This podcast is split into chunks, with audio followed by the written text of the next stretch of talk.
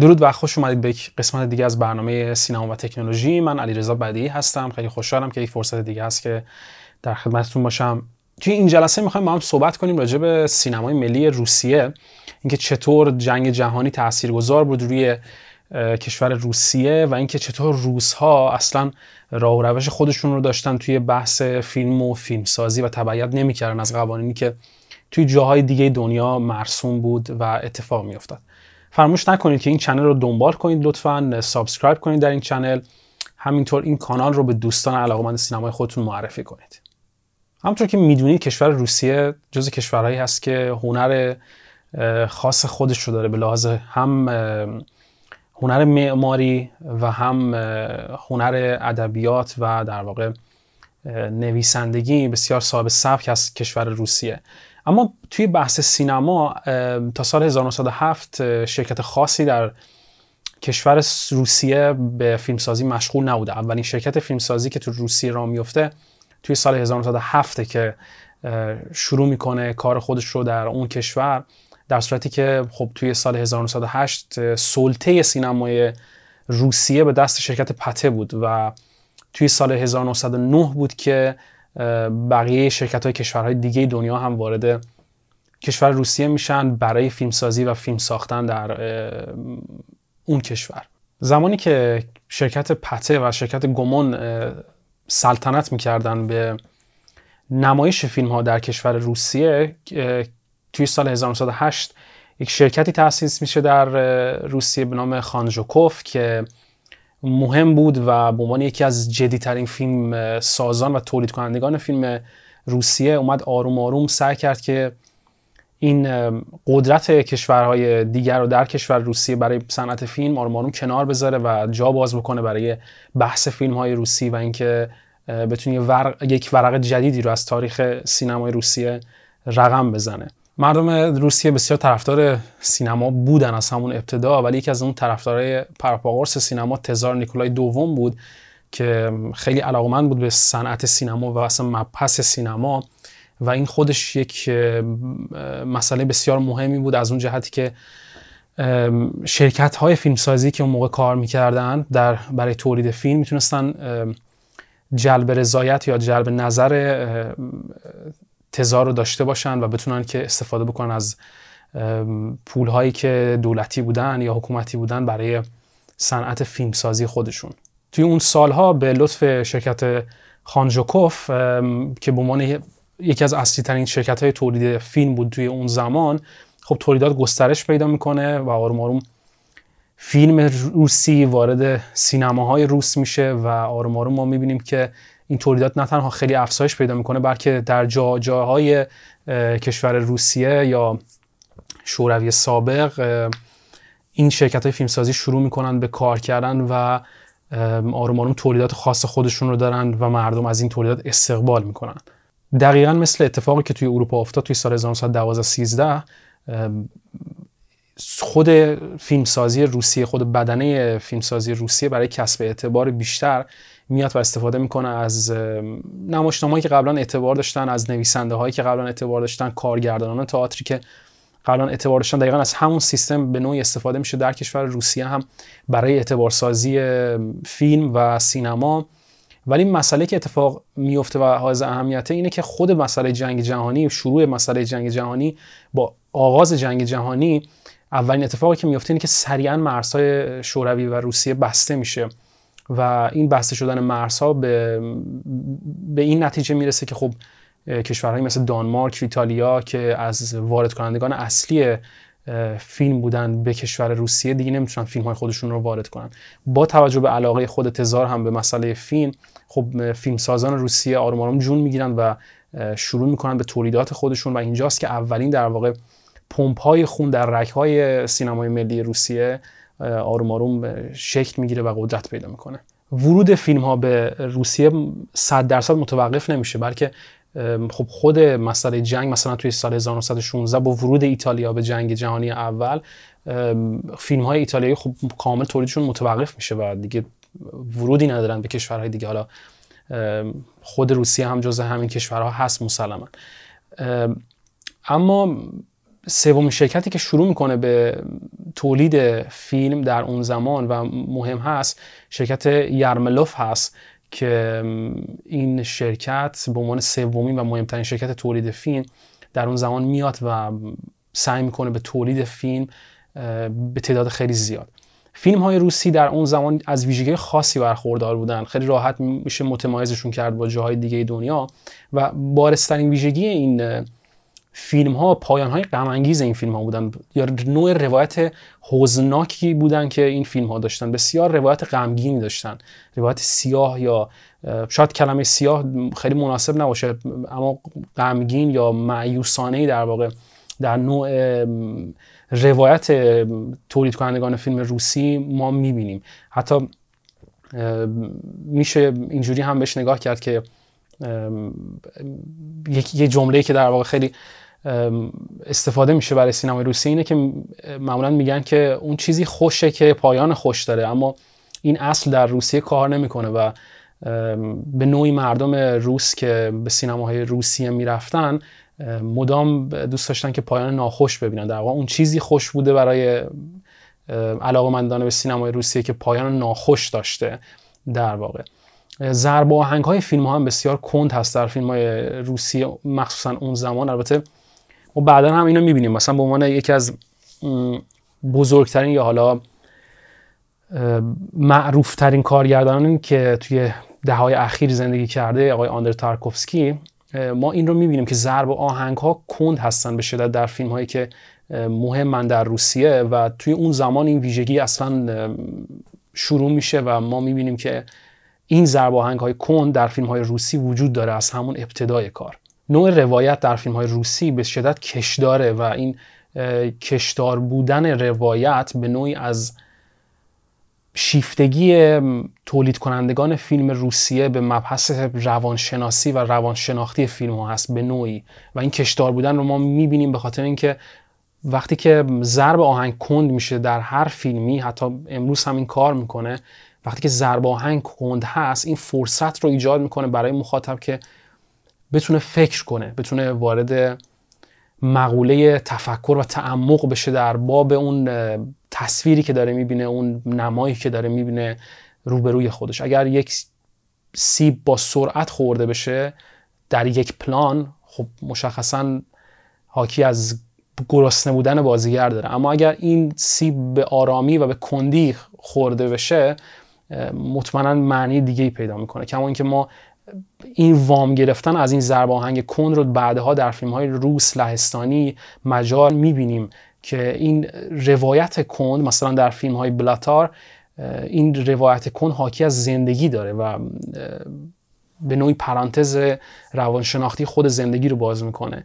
و قابل فهم هم هست برای اینکه به فرض زندگی در یک روستا با یک ضرب آهنگ کند وجود داره و یک امر بدیهی هست در اونجا.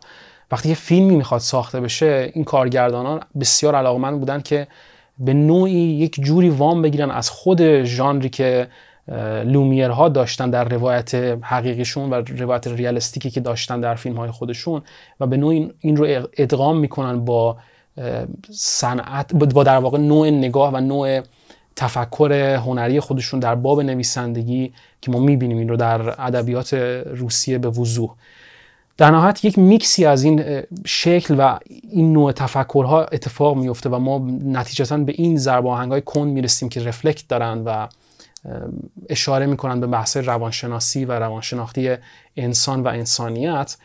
همینطور توی بازیگری های توی بازی بازیگران روس هم ما به نوعی این نوع برخورد و این نوع رفتار رو می‌بینیم. البته چیزی که بازیگران روس بسیار وام گرفتن نوع و سبک و سیاقی که وام گرفتن بازیگران روسی بیشتر مربوط میشه به بازیهایی که در دانمارک مثلا انجام می‌شد یا در ایتالیا و یا در آلمان انجام می‌شد. اما تفاوت بارزی که داره بازی کردن بازیگران روس با دیگر کشورهایی که در اون زمان خب کار فیلم رو به صورت جدی انجام می‌دادن این هست که بازی های این بازیگران از ریزکاری های بیشتری برخوردار هست. یعنی ما می‌تونیم این رو متوجه بشیم که مثلا اگر که جای وام گرفته شده از بازی الهه های ایتالیا ما می‌بینیم که این بازی بازیگران زن الهه که حالا در روسیه به شکلی دارن بازی می‌کنن نه تنها اقراق آمیزه بلکه این اقراق آمیز بودن با ریزکاری های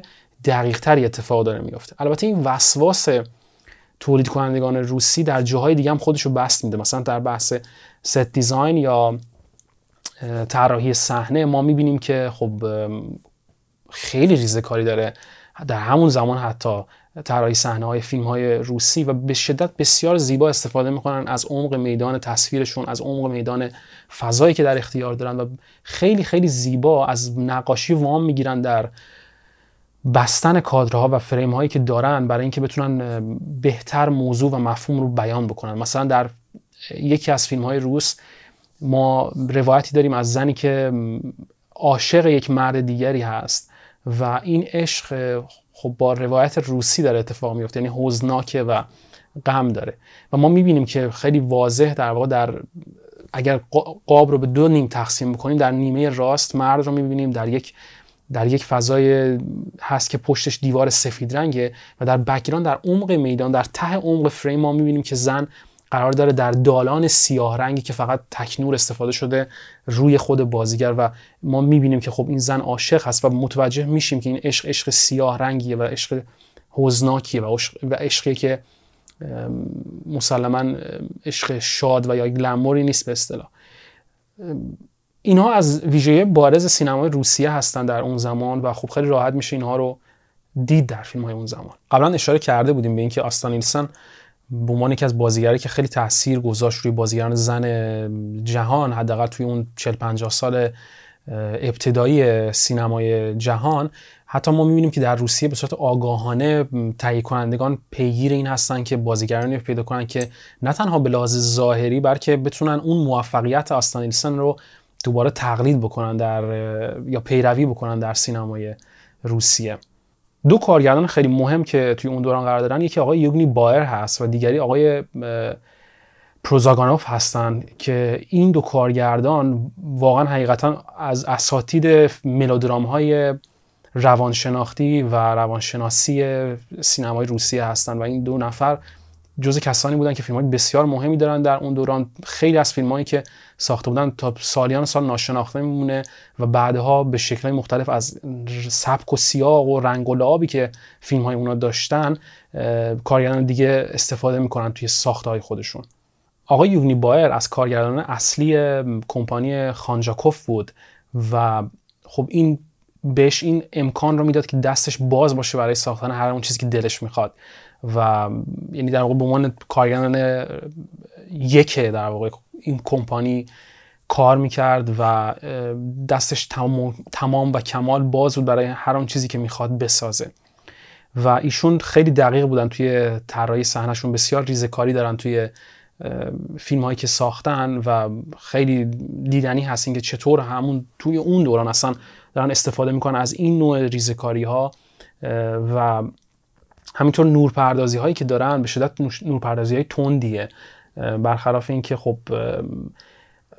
توی مثلا توی اروپا بیشتر تلاش بر این بود که در فضای استدیویی این کار انجام بشه. معمولا با نورهای خود نورهای طبیعی این اتفاق میافتاد. آروم آروم پروژکتور وارد سینما شد.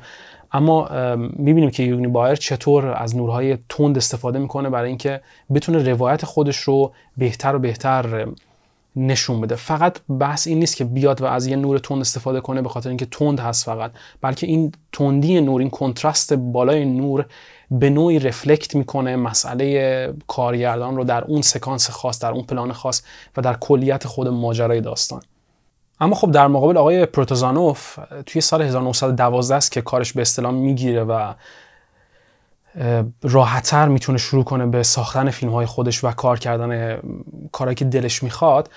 و توی اون سال ما می‌بینیم که اکثرا اقتباس می‌کنه از کارهای تولستوی یا پوشکین مثلا و اون نوشته ها رو میاره و به شکلی فرمت سینمایی بهشون میده و معمولا هم از تورستوی بیشتر استفاده کرد توی کارهایی که ساخته بود. و ایشون خب همونطور که گفتیم جز کسانی هستن که جز مهمترین اساتید سینمای ملودرام روانشناختی هستن توی اون دوران روسیه. توضیح دادیم که چطور بازیگران روسی تحت تاثیر زرباهنگ کند فیلم های روسی بودن. اما کسی که مظهر کمال بازی های روس هست در اون زمان آقای ایوان موژوخین هست. که یکی از بازیگرانیه که چشمان درشتی داره مرد درشت هیکلی هست و بازیش با یک با یک تومعنینه خاصی اتفاق میفته این زرباهنگ های کندی که در فیلم ما می‌بینیم با این تومعنینه خاص این بازیگر روس در هم ادغام میشه و یک شکل غیرقابل دسترسی از بازی رو نشون میده توی اون دوران از روسیه. خیلی از بازیگران روس سعی کردن که تا سالها کارهایشون رو تقلید بکنن یا به نوعی پیروی بکنن از نوع روند و سبک و سیاق بازی این بازیگر روس. جنگ بلشویک هم اونجا بسیار مسئله ساز میشه و آقای پروتازانوف که کارگردان مهمی بودن بعدها تبعید میشن به پاریس برای یه دوران کوتاهی البته و بعدها در دهه 20 برمیگرده به روسیه. این کارگردان روسی و موفقیت چشمگیر رو برای نه تنها خودش بلکه سینمای روس برمغان میافته. اما خود جنگ بلشویک ضربه جدی رو وارد می‌کنه به سینمای روس و این سینمایی که در واقع با تو معنینه و با یک با یک صلابت خاصی داره آروم آروم سلانه سلانه قدم برمیداره و میره به جلو. حالا دیگه یواش یواش تبدیل میشه به یک سینمای دموده و یک سینمای کهنه و خاک خورده دیگه توی اون دوران. تا سال 1916 سینمای روسیه بسیار خوب رشد می‌کنه و این رشدش رو بسیار با قدرت انجام میده و تا اون موقع چیزی اولوش سی شرکت بزرگ فیلمسازی در روسیه در جای جای این کشور بزرگ شروع می‌کنن به فیلم ساختن و تولیدات فیلم خودشون. اما توی سال 1917 جنگ بولشویک تولیدات رو کامل متوقف می‌کنه در کشور روسیه. البته روسیه بعدها دوباره برمیگرده به صنعت فیلم سازی و سعی می‌کنه که حرف داشته باشه و بیاد و خودش رو نشون بده به دنیای سینما و فیلم.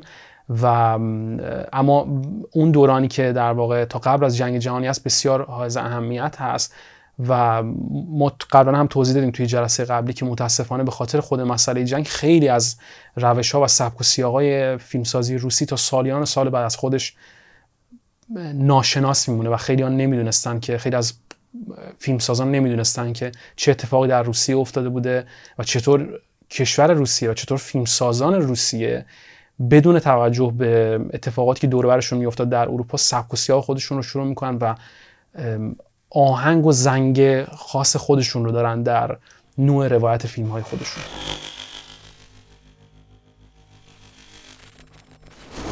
خب اینم از برنامه این هفته. امیدوارم که لذت برده باشید و اطلاعات براتون مفید بوده باشه.